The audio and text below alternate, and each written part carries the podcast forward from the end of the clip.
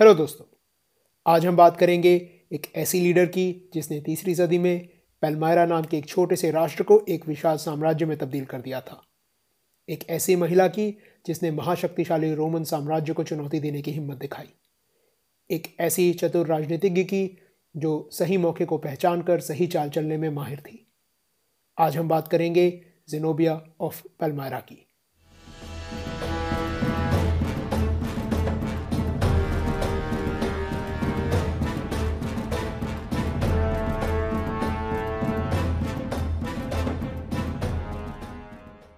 Hello दोस्तों। Episode 11 जिनोबिया of पैलमारा में आपका स्वागत है। आज की कहानी शुरू करने से पहले ये जान लेना ज़रूरी है कि जिनोबिया के जीवन की ज़्यादातर जानकारी का स्रोत है हिस्टोरिया ऑगस्टा नाम का एक महत्वपूर्ण प्राचीन दस्तावेज़ और Zosimus John Zonaras John Malalas और जॉर्ज सिंकेलोस जैसे प्राचीन इतिहासकारों की लिखाई। आधुनिक विशेषज्ञ मानते हैं कि इन दस्तावेज़ों में जिनोबिया के जीवन की कई बातें बढ़ा चढ़ाकर लिखी गई हैं। तो हम सभी बातों पर पूरी तरह से विश्वास नहीं कर सकते। खैर, माना यही जाता है कि जिनोबिया का जन्म 240 या 241 एडी में पैलमायरा नाम के एक राष्ट्र में हुआ था। एक ज़माने में जहाँ पैलमायरा हुआ करता था, आज वहाँ सीरिया नाम का देश है। और यहाँ आज भी प्राचीन पैलमायरा शहर का खंडर है। एक दुख की बात यह है कि सीरिया में चल रही लड़ाई के कारण पैलमायरा शहर के खंडर को काफ़ी नुकसान पहुँचा है। न जाने कितनी बहुमूल्य प्राचीन इमारतें और कलाकृतियाँ नष्ट हो चुकी हैं। खैर, जिनोबिया के जन्म के समय पैलमायरा एक छोटा सा राष्ट्र हुआ करता था, जो उस समय की दो महाशक्तियों, रोमन साम्राज्य और ससैनियन पारसी साम्राज्य के बिल्कुल बीच में स्थित था। ये ऐसा था कि समझो जैसे अमेरिका और चाइना पड़ोसी हो और कोई राष्ट्र उनके बीचों बीच स्थित हो। हालाँकि पलमायरा रेगिस्तान के बीच में था, ये एक धनी राष्ट्र था, क्योंकि ये मशहूर व्यापार मार्ग सिल्क रोड पर पड़ने वाला एक महत्वपूर्ण केंद्र था। इस समय पलमायरा रोमन साम्राज्य के अधीन था।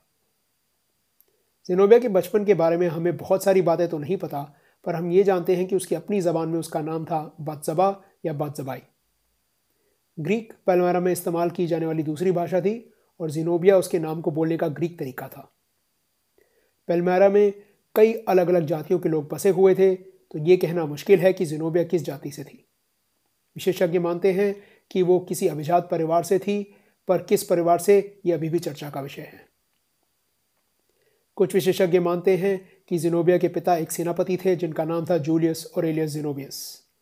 कुछ विशेषज्ञ मानते हैं कि वो रोम के एक पुराने राज परिवार का हिस्सा थी। एक प्राचीन शिलालेख में उसका नाम सेप्टीमिया बादजबाई लिखा गया था, जिससे लगता है कि उसके परिवार का नाम सेप्टीमिया हो सकता है। इस शिलालेख में लिखा है Septimia Bathzabbai daughter of Antiochus यानी एंटीओकस की बेटी। तो ये भी हो सकता है कि उसके पिता का नाम एंटीओकस था, या फिर हो सकता है कि ये उसके किसी मशहूर पूर्वज का नाम था। और कुछ विशेषज्ञ मानते हैं कि यह भी हो सकता है कि उसके पिता या किसी पूर्वज का नाम जबाई था, क्योंकि अरमेक भाषा में बात जबाई का मतलब होता है जबाई की बेटी। कुछ प्राचीन दस्तावेज़ तो ये भी कहते हैं कि जिनोबिया खुद ये दावा करती थी कि वो इजिप्ट की मशहूर रानी क्लियोपैट्रा की वंशज थी। हमारे पास इस रिश्ते का कोई ठोस सबूत नहीं है। और इस दावे के पीछे एक राजनीतिक मकसद भी हो सकता था, जो एपिसोड में आगे समझ आएगा। 255 या 258 एडी के आसपास, जिनोबिया की शादी पलमायरा शहर के परम अधिकारी ओडेनाथस से हो गई। वो ओडेनाथस की दूसरी पत्नी थी और उसका अपनी पहली पत्नी के साथ एक बेटा था, जिसका नाम था हेरोडियानस या हैरान 260 एडी में रोम और सेसेनियन पारसी साम्राज्य के बीच में युद्ध छिड़ गया था। इसमें रोमन्स की हार हुई थी और रोमन सम्राट वेलेरियन को तो ससेनियंस ने बंदी ही बना लिया था। ऐसे में ओडाइनाथस ने ससेनियंस पे हमला करके रोमन साम्राज्य के पूर्वी क्षेत्रों को उनके हाथों में पड़ने से बचाया। इन सफलताओं के लिए इनाम के तौर पर रोमन्स के नए सम्राट ने ओडाइनाथस को कई औपचारिक रोमन उपाधियों से नवाजा। अब वो स्पष्ट रूप से क्या थी और उनका क्या महत्व था, यह अभी भी चर्चा का विषय है। पर हो सकता है कि एक महत्वपूर्ण उपाधि जो उसे दी गई वो थी साम्राज्य के पूर्वी हिस्सों के क्षेत्रपाल या गवर्नर की उपाधि। माना जाता है कि ओडेनाथस ने 260 एडी तक पेलमायरा में राजा की तरह पेश आना शुरू कर दिया था और फिर 263 एडी में खुद को शहनशाह भी घोषित कर दिया। अब एक नज़र रोम पे भी डाल लेते हैं। तीसरी सदी रोमन साम्राज्य के लिए इतना मुश्किल समय था कि इतिहासकार इस समय काल को crisis of the third century कहते हैं, यानी तीसरी सदी का संकट। रोमन साम्राज्य हर तरह की मुसीबत से जूझ रहा था और ऐसा लगने लगा था कि साम्राज्य ज़्यादा देर टिकने वाला नहीं था। एक तरफ़ था जर्मेनिक जनजातियों का बढ़ता दबाव और एक तरफ़ थे विद्रोह, राजनीतिक अस्थिरता, महामारी और आर्थिक मंदी जैसी अंदरूनी मुश्किलें। शासन प्रणाली का तो तमाशा ही बन गया था। सैनिक दल जरा सी बात पर नाराज़ होकर अपने फ़ायदे के लिए मौजूदा शासक की हत्या करके या उसे कुर्सी से हटा के हर दूसरे दिन एक नया उम्मीदवार सामने रख देते थे। स्थिति इतनी खराब हो चुकी थी कि 235 एडी से 284 एडी के बीच के 50 सालों में रोमन साम्राज्य ने करीब 26 शासक देख लिए। और दूसरी तरफ़ रोमन्स का पुराना दुश्मन ससैनियन साम्राज्य और ताकतवर बनता जा रहा था। ओडेनाथस रोमन साम्राज्य का वफादार था, पर 266 या 267 एडी में अचानक ही उसकी और उसके वारिस हेरोडियनस दोनों की हत्या कर दी गई। अब हमारे पास जो प्रमाण है, उनसे ना ये ठीक से कहा जा सकता है कि उसकी हत्या कहाँ हुई, ना ये कि उसकी हत्या किसने की और ना ये कि उसकी हत्या क्यों हुई। अलग अलग दस्तावेज़ों में अलग अलग जानकारी दी गई है। हिस्टोरिया ऑगस्टा के हिसाब से ओडाइनाथस के ही एक रिश्तेदार मेयोनियस ने ईर्ष्या के कारण उसकी हत्या कर दी। अब सत्ता के खेल में सफल होने के लिए सही समय को पहचान कर उचित कदम उठाने का गुण आवश्यक होता है और जिनोबिया सही मौके की पहचान करने में माहिर थी। ओडेनाथस की मृत्यु के बाद बिना समय गवाए जिनोबिया ने अपने बेटे वेबालथस को अगला शहनशाह घोषित करवा दिया। हालाँकि औपचारिक रूप से उसकी खुद की उपाधि सिर्फ़ वेबालथस के प्रतिनिधि की थी, पर वेबालथस सिर्फ़ सात या आठ साल का बच्चा था तो असल शक्ति जिनोबिया के हाथों में ही थी। अब यहाँ सत्ता के बिना किसी विरोध, इतनी आसानी से जिनोबिया के हाथों में चले जाना, ये दर्शाता है कि पलमायरा की सेना और जनता उसके समर्थन में थे, और किसी को एक महिला के शासन से कोई परेशानी नहीं थी। ये कहने और सुनने में अजीब लगता है, पर उस समय में ये कोई आम बात नहीं थी। अब ओडेनाथस ने मरने से पहले अपनी पहली पत्नी से हुए बेटे हेरोडियनस को वारिस चुन लिया था, और उन दोनों के मर जाने से बबालतस के राजा बनने का रास्ता साफ़ हो गया। अब ज़ाहिर सी बात है कि थोड़ा सा शक तो जिनोबिया में भी जाता है। आखिर ओडाइनाथस की मृत्यु से सबसे ज़्यादा फ़ायदा उसी का हुआ। पर हमारे पास ऐसा कोई सबूत नहीं है जो स्पष्ट रूप से ये कहता हो कि जिनोबिया इस षड्यंत्र में शामिल थी या किसी ने उस समय उस पर उंगली भी उठाई। ये मुमकिन है कि जिनोबिया ने सिर्फ़ मौके का फ़ायदा उठाया। जैसे मैंने पहले भी कहा था, वो सही मौके को पहचान कर उचित कदम उठाना अच्छे से जानती थी। तो हो सकता है कि उसे लगा हो कि अपना और अपने बेटे का भविष्य सुरक्षित करने के लिए उसे इससे अच्छा मौका नहीं मिलेगा। क्योंकि अगर कोई और शासक चुन लिया जाता तो ज़ाहिर सी बात है कि उसके बीवी बच्चों को कुर्सी में बैठने का मौका मिलता।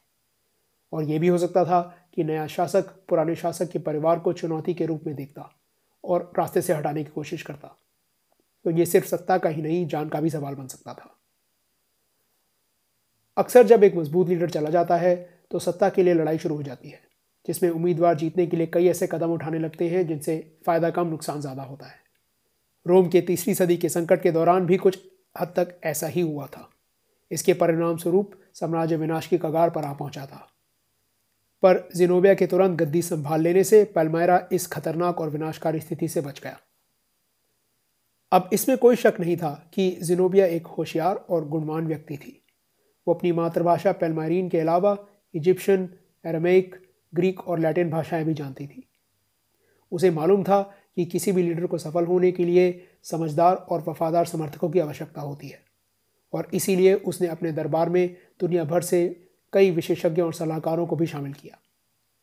रोम और पेलमायरा के बीच के रिश्ते अभी तक अच्छे ही थे और जिनोबिया ने इस रिश्ते का महत्व समझते हुए इसे बरकरार रखा, कम से कम शुरुआत में तो। उसने एक समझदार शासक की तरह अपने पहले के साल पैलमायरा की सीमाओं को सुरक्षित और अपनी खुद की स्थिति को मज़बूत बनाने में ध्यान दिया। कई सीमांत क्षेत्रों में रक्षात्मक किले भी स्थापित किए गए। और हो सकता है कि शायद पारसी सेना के साथ एक युद्ध भी हुआ हो। जिसमें पैलमारीन सेना की जीत हुई, पर हमारे पास इस बात का कोई ठोस प्रमाण नहीं है। अब एक तरफ़ जहाँ पैलमायरा की स्थिति मज़बूत होती जा रही थी, वहीं दूसरी तरफ़ रोम में अस्थिरता बढ़ती ही जा रही थी। साम्राज्य के पूर्वी क्षेत्रों में रोमन शासन प्रणाली का ध्यान घटता जा रहा था, और जिनोबिया ये बात अच्छी तरह से जानती थी। यहाँ जो आगे हुआ, उसके कई कारण हो सकते हैं। साम्राज्य के पूर्वी क्षेत्रों को सुरक्षित और एकजुट रखने के लिए किसी को तो बागडोर संभालना ज़रूरी था। और हो सकता है कि जिनोबिया ने सोचा कि इस काम के लिए वो ही सही व्यक्ति है। यह भी हो सकता है कि इस इलाके में रोम की घटती शक्ति को देखकर शायद जिनोबिया ने सोचा हो कि उसे अपनी ताकत बढ़ाने का इससे अच्छा मौका फिर नहीं मिलेगा। वजह जो भी थी धीरे धीरे रोमन्स के प्रति जिनोबिया का बर्ताव बदलने लगा। उसने खुले आम उनके खिलाफ विद्रोह तो नहीं किया और ना ही उन पर किसी भी तरह का हमला किया, लेकिन पेलमायरा की नीतियों में अब रोम की खुशी को नज़रअंदाज किया जाने लगा। ज़रूरी फैसले लेने से पहले अब जिनोबिया ना रोम से इजाज़त ले रही थी और ना ही उसे फ़िक्र थी कि उसके फैसलों का रोम पर क्या असर पड़ेगा। अब साल हो चुका था 270 एडी और रोमन सम्राट क्लोडियस गॉथ्स के साथ लड़ाई में व्यस्त था। जिनोबिया ने मौका देकर अपनी पहली बड़ी चाल चली।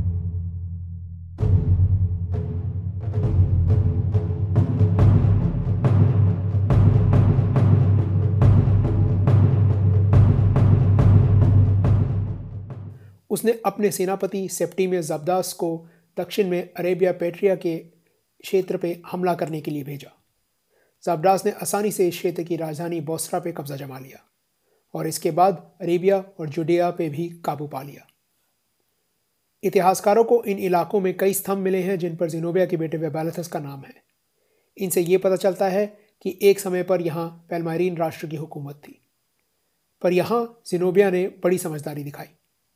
इन स्तंभों में वेबैलथस को पेलमायरा का शासक नहीं कहा गया, बल्कि उन रोमन उपाधियों के नाम इस्तेमाल किए गए हैं जो उसने अपने पिता से प्राप्त की थी। इन उपाधियों के इस्तेमाल से जिनोबिया ये दिखाना चाह रही थी कि पेलमायरा का राजा नहीं, बल्कि रोम का सेनापति इन इलाकों को सुरक्षित करने के लिए उन पर कब्जा जमा रहा है। साथ साथ जिनोबिया ने बाकी के सीरिया पर भी अपनी पकड़ मज़बूत बना ली और यहाँ के मुख्य शहर एंटीऑक पर कब्जा कर लिया। माना जाता है कि इस समय एंटीओक की तकसाल ने रोमन सम्राट के नाम के सिक्के बनाना बंद करके वेबैलथस के नाम के सिक्के बनाने शुरू कर दिए। सिक्कों पे वेबैलथस का नाम होने का मतलब था कि इस इलाके में उसकी हुकूमत थी। जिनोबिया की महत्वाकांक्षा अब तेज़ी से बढ़ने लगी थी और उसने अभी तक का अपना सबसे दबंग कदम उठाया। 270 एडी में रोम के सम्राट क्लोडियस की मृत्यु हो गई थी। जिनोबिया जानती थी कि रोम के सभी बड़े खिलाड़ी सत्ता के लिए होने वाले मुकाबले में व्यस्त होंगे। और उसने ये मौका चुना इजिप्ट पर कब्जा जमाने के लिए। इजिप्ट रोमन साम्राज्य का एक अहम हिस्सा था। ये एक अन्न का स्रोत था और व्यापार का महत्वपूर्ण केंद्र भी। जिनोबिया का सेनापति जबदास एक बड़ी फौज लेकर इजिप्ट आ पहुँचा। इस इलाके का रोमन सेनाध्यक्ष प्रोबस इस समय किसी और लड़ाई में फंसा हुआ था। और जबडास ने उसकी गैर मौजूदगी में यहाँ की रोमन फौज को हराकर इजिप्ट पर कब्जा जमा लिया। इस समय इजिप्ट में जिनोबिया के कई समर्थक भी थे, जो शायद उसका काम आसान करने के लिए अंदरूनी मुश्किलें भी पैदा कर रहे थे। अब आगे स्पष्ट रूप से क्या हुआ, ये कहना मुश्किल है। अलग अलग विशेषज्ञ अलग अलग बातें कहते हैं, पर किसी तरह प्रोबस इजिप्ट के मुख्य शहर अलेक्जेंड्रिया को वापस छीनने में सफल हो गया। इसके बाद जैब्रस को फिर से अलेक्जेंड्रिया पर हमला करके शहर को वापस जीतना पड़ा। प्रोबस वहाँ से भाग निकला और दक्षिण में बेबीलोन फोर्ट्रेस नाम के किले पर जा पहुँचा।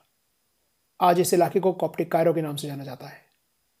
यहाँ एक और लड़ाई हुई, जिसमें एक बार फिर प्रोबस की हार हुई। इसके बाद या तो उसे मार दिया गया, या उसने आत्महत्या कर ली। मैंने एपिसोड की शुरुआत में ज़िक्र किया था कि शायद जिनोबिया ने खुद अपने और क्लियोपैट्रा के रिश्ते की खबरें फैलाई थी। कई लोग मानते हैं कि वो इसलिए था ताकि उसे इजिप्ट पे हुकूमत जमाने के कारण के तौर पर इस्तेमाल किया जा सके। इजिप्ट पे कब्जा करने के बाद जिनोबिया ने समझौतों द्वारा जल्द ही लेवांट और एशिया माइनर, यानी टर्की पे भी अपनी पकड़ मज़बूत बना ली।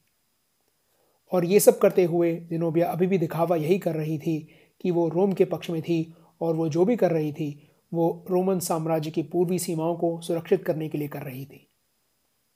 जिनोबिया ने अभी तक बहुत सोच समझ के और सही मौके चुन चुन कर कदम उठाए थे। और किस्मत ने भी उसका अभी तक साथ दिया था। पर 270 एडी का अंत होते होते स्थिति बदल चुकी थी। रोम में एक नया सम्राट आ गया था। उसका नाम था ओरेलियन ओरेलियन के बारे में मैं क्या कहूँ? वो एक बहादुर सैनिक और दृढ़ संकल्पी सेनापति था, जिसने रोम की गाड़ी वापस पटरी पर लाने की ठान ली थी। उसका जन्म 214 या 215 एडी में हुआ था, और वो करीब 20 साल की उम्र में रोमन सेना में भर्ती हो गया था। अगले करीब 35 साल उसने सेना में खूब नाम कमाया। वो कड़ी मेहनत और अपने तेज़ दिमाग के इस्तेमाल से तरक्की पर तरक्की हासिल करता गया। अपनी बहादुरी और निर्णायक स्वभाव के कारण वो सैनिकों के बीच काफ़ी लोकप्रिय भी बन गया था। 270 एडी में सम्राट क्लॉडियस के मरने के बाद सत्ता के लिए जो खींचातानी हुई, उसमें अंत में ओरेलियन सफल हुआ। पिछले कई सालों से जो भी लोग रोम के शासक बने थे, वो पूरे साम्राज्य पर नियंत्रण रखने में असमर्थ रहे थे। इसके कारण साम्राज्य के तीन टुकड़े हो चुके थे। पश्चिम में था गैलिक साम्राज्य, जो कि विद्रोही रोमन सेनापतियों के कब्जे में था। बीच में था मुख्य रोमन साम्राज्य, जो रोमन सम्राट के नियंत्रण में था। और पूर्व में था जिनोबिया का नया पैलमायरीन साम्राज्य, जो पूर्व में इराक से लेकर पश्चिम में टर्की तक और दक्षिण में इजिप्ट तक फैला हुआ था। पर ओरेलियन उन कमज़ोर शासकों में से नहीं था। उसने फैसला कर लिया था कि वो इस टूटे हुए साम्राज्य को जोड़कर रहेगा। और जिनोबिया की किस्मत शायद खराब थी कि ओरेलियन उसी समय पर सम्राट बना जब उसने अपना खुद का साम्राज्य स्थापित करना शुरू ही किया था। ये मैं इसलिए कह रहा हूँ क्योंकि ओरेलियन केवल पाँच साल के लिए सम्राट रहा, पर उन पाँच सालों में ओरेलियन ने इतनी सफलता हासिल करी जितनी कई सम्राटों ने अपने पूरे जीवन में नहीं की होगी। ओरेलियन के सम्राट बनने पर सिनोबिया ने रोम के आदर का दिखावा जारी रखा। पेलमायरा के सिक्कों पे ओरेलियन और वेबैलथस दोनों का नाम लिखा जाने लगा। शुरुआत में तो ओरेलियन का नाम पहले और वेबैलथस का नाम बाद में लिखा जा रहा था। पर धीरे धीरे सिक्कों और औपचारिक दस्तावेजों में इस बात पर ज़ोर दिया जाने लगा कि वेबैलथस ओरेलियन से पहले शासक बना था। आखिर में 271 एडी के आसपास जेनोबिया ने अपने लिए ऑगस्टा और वेबैलथस के लिए ऑगस्टस का शीर्षक इस्तेमाल करना शुरू कर दिया। ऑगस्टा का मतलब था सम्राज्ञी और ऑगस्टस का सम्राट। ये शीर्षक सिर्फ़ रोमन सम्राट और उसके परिवार के सदस्य इस्तेमाल कर सकते थे। और इशारा ये था कि जिनोबिया रोमन सम्राट के बराबर है। जिनोबिया पिछले कई सालों से अपने और वबैलथस के लिए कई ऐसी रोमन उपाधियों का इस्तेमाल कर रही थी, जो रोम ने ओडाइनथस को दी थी, जिनोबिया को नहीं। और इस बात से रोमन्स पहले ही नाखुश थे। पर ओगस्टा के शीर्षक के साथ जिनोबिया ने हद ही पार कर दी थी। दरअसल ऐसा लगता है कि जिनोबिया ने हद तो काफ़ी पहले ही पार कर दी थी, पर रोमन सम्राटों को मौका नहीं मिल रहा था उससे निपटने का। खैर, अब कमान ओरिलियन के हाथों में थी, और जैसे मैंने पहले बताया, वो एक बहुत ही काबिल और दृढ़ संकल्पी शासक था। उसने साम्राज्य के पश्चिमी और उत्तरी इलाकों में स्थिति सुधारने के बाद पेलमायरा की ओर रुख किया। 272 एडी में एक तरफ़ जिनोबिया ने रोम के अधीन होने का ढोंग खत्म ही कर दिया, और दूसरी तरफ़ ओरेलियन अपनी सेना के साथ एशिया माइनर यानी टर्की में आ पहुँचा। यहाँ जितने भी शहर जिनोबिया के पक्ष में थे, उनमें से कईयों को तो उसने कुचल ही डाला और बाकियों ने डर के मारे उसके आगे आत्मसमर्पण कर दिया। अपनी सेना का एक हिस्सा उसने इजिप्ट भी भेज दिया और कुछ ही हफ्तों में इजिप्ट वापस उसके हाथों में था। जिनोबिया का साम्राज्य जितनी तेज़ी से स्थापित हुआ था, उससे ज़्यादा तेज़ी से गायब भी हो गया। उसने अपनी सारी सैन्य शक्ति अब अपने साम्राज्य के केंद्र सीरिया में एकत्रित कर ली ताकि कम से कम वो उसे तो बचा सके। ओरेलियन ने जिनोबिया का पीछा करते करते सीरिया में एंटीऑक का रुख किया। शहर से करीब 40 किलोमीटर दूर, आखिर में दोनों सेनाओं का सामना हुआ बैटल ऑफ़ ईमाई में। हालाँकि दोनों सेनाएँ काफ़ी मज़बूत थी, पेलमारीन सेना के कैटाफ्रैक्ट्स, यानी कवचधारी घुड़सवार, ज़्यादा शक्तिशाली थे, और उनके सैनिक इस इलाके के गर्म मौसम के आदि भी थे, जो कि रोमन सैनिक नहीं थे। शुरुआत में थोड़ी सी झड़प के बाद जैबडास ने मौका देखकर अपने कवच वाले घुड़सवार आगे भेज दिए। ये देखकर ओरेलियन ने भी अपने घुड़सवार आगे भेजे, पर एकदम से ही वो मुड़कर मैदान से बाहर भागने लगे। पेलमारीन घुड़सवार ऐसा मौका छोड़ना नहीं चाहते थे तो उन्होंने रोमन्स का पीछा करना शुरू कर दिया। पर रोमन्स यही चाहते थे। कुछ देर पीछा करने के बाद जब पेलमारीन घुड़सवार और घोड़े थकने लगे तो रोमन्स ने पीछे मुड़कर अपना असली हमला किया, जो बिल्कुल ही घातक साबित हुआ। बस इसी के साथ जैबडा समझ गया कि उस दिन की लड़ाई वो हार चुका था। वो अपनी बची कुची सेना लेकर वापस एंटीऑक पहुँचा और फिर जिनोबिया के साथ भागकर एमिसा शहर पहुँच गया। दोनों सेनाओं का सामना एक बार फिर हुआ बैटल ऑफ़ एमिसा में। शुरुआत में तो पेलमारीन सेना, रोमन सेना पर भारी पड़ने लगी। जैब्रस ने युद्ध के लिए एक ऐसा स्थान चुना था जहाँ वो अपने बेहतर कैटाफ्रैक्ट अच्छे से इस्तेमाल कर सके। पर अचानक ही पेलमारीन घुड़सवारों के दिमाग में न जाने क्या ख्याल आया। उन्होंने जोश में आकर रोमन घुड़सवारों का पीछा करते करते अपनी फॉर्मेशन खो दी। और रोमन सैनिकों ने इस बात का फ़ायदा उठाकर उन्हें घेर कर ख़त्म कर दिया। अब हमारे पास इस युद्ध के बाद से जैबडास की कोई खास जानकारी नहीं है तो हो सकता है कि वो यहाँ मारा गया। इस निर्णायक हार के बाद जेनोबिया को अब एमिसा छोड़कर भागना पड़ा। वो इतनी हड़बड़ी में वहाँ से निकली कि उसका शाही खजाना वहीं रह गया। वो भागकर अपने बेटे के साथ अपनी राजधानी पलमायरा जा पहुँची। ओरेलियन उसके पीछे पीछे यहाँ भी पहुँच गया। और उसने अब इस शहर की घेराबंदी कर दी। खाना, पानी और अन्य सामग्री का आना जाना सब बंद हो गया। अब हम स्पष्ट रूप से ये नहीं कह सकते कि यह घेराव कितनी देर चला, पर स्थिति खराब होती देख जिनोबिया पेलमायरा शहर से भाग निकली। शायद वो कहीं से मदद का इंतज़ार कर रही थी जो नहीं पहुँची। वो भागकर सेसेनियन साम्राज्य जा रही थी, जहाँ वो सैन्य सहायता की मांग करने वाली थी। पर इससे पहले कि वो यूफ्रेटीज नदी पार कर पाती रोमन सैनिकों ने उसे पकड़कर बंदी बना लिया। जिनोबिया के पकड़े जाने की खबर सुनकर पेलमायरा के वासियों ने भी हथियार डाल दिए और रोमन की हुकूमत कबूल कर ली। और यहाँ पेलमायरा का विद्रोह और पेलमायरीन साम्राज्य दोनों समाप्त हो गए। अब आगे जिनोबिया के साथ क्या हुआ, इसकी कई अलग अलग कहानियाँ हैं। एक कहानी कहती है कि उसे बंदी बनाकर रोम ले जाया गया, जहाँ ओरेलियन की जीत की खुशी मनाने के लिए जो ट्रायम्फ आयोजित किया गया था उसमें जिनोबिया का प्रदर्शन किया गया। कुछ प्राचीन इतिहासकार कहते हैं कि इसके बाद जिनोबिया को साम्राज्य के किसी कोने में ज़मीन दे दी गई और उसने एक रोमन से शादी कर ली। एक इतिहासकार कहता है कि ट्रायम्फ के बाद जिनोबिया को मौत की सज़ा दे दी गई और एक कहता है कि जिनोबिया रोम पहुँची ही नहीं। वो या तो रास्ते में बीमार पड़ गई या उसने रोम पहुँचने से पहले खुद को भूखा मार लिया। इनमें से कोई भी स्रोत ऐसा नहीं है जिस पर हम आँख बंद करके भरोसा कर सकें। इसका मतलब हम जिनोबिया के अंत के बारे में कुछ भी स्पष्ट रूप से नहीं कह सकते। जिनोबिया एक चतुर और काबिल शासक थी। उसके राज्य में कई अलग अलग जातियों और धर्मों के लोग रहते थे और उसने पूरी कोशिश की कि सभी को बराबर की जगह मिले। उसने अपने दरबार को संस्कृति और ज्ञान का केंद्र बनाने के लिए कई अलग अलग स्थानों से विशेषज्ञों और सलाहकारों को भी एकत्रित किया। वो एक सफल राजनीतिज्ञ और सेनाध्यक्ष भी थी, जिसने बड़े धैर्य और समझदारी से एक एक कदम बढ़ाकर पेलमायरा को छोटे से राष्ट्र से एक साम्राज्य में तब्दील किया। एपिसोड ख़त्म करने से पहले हिस्टोरिया ऑगस्टा में जुनोबिया के बारे में लिखी गई कुछ पंक्तियाँ भी सुन लेते हैं।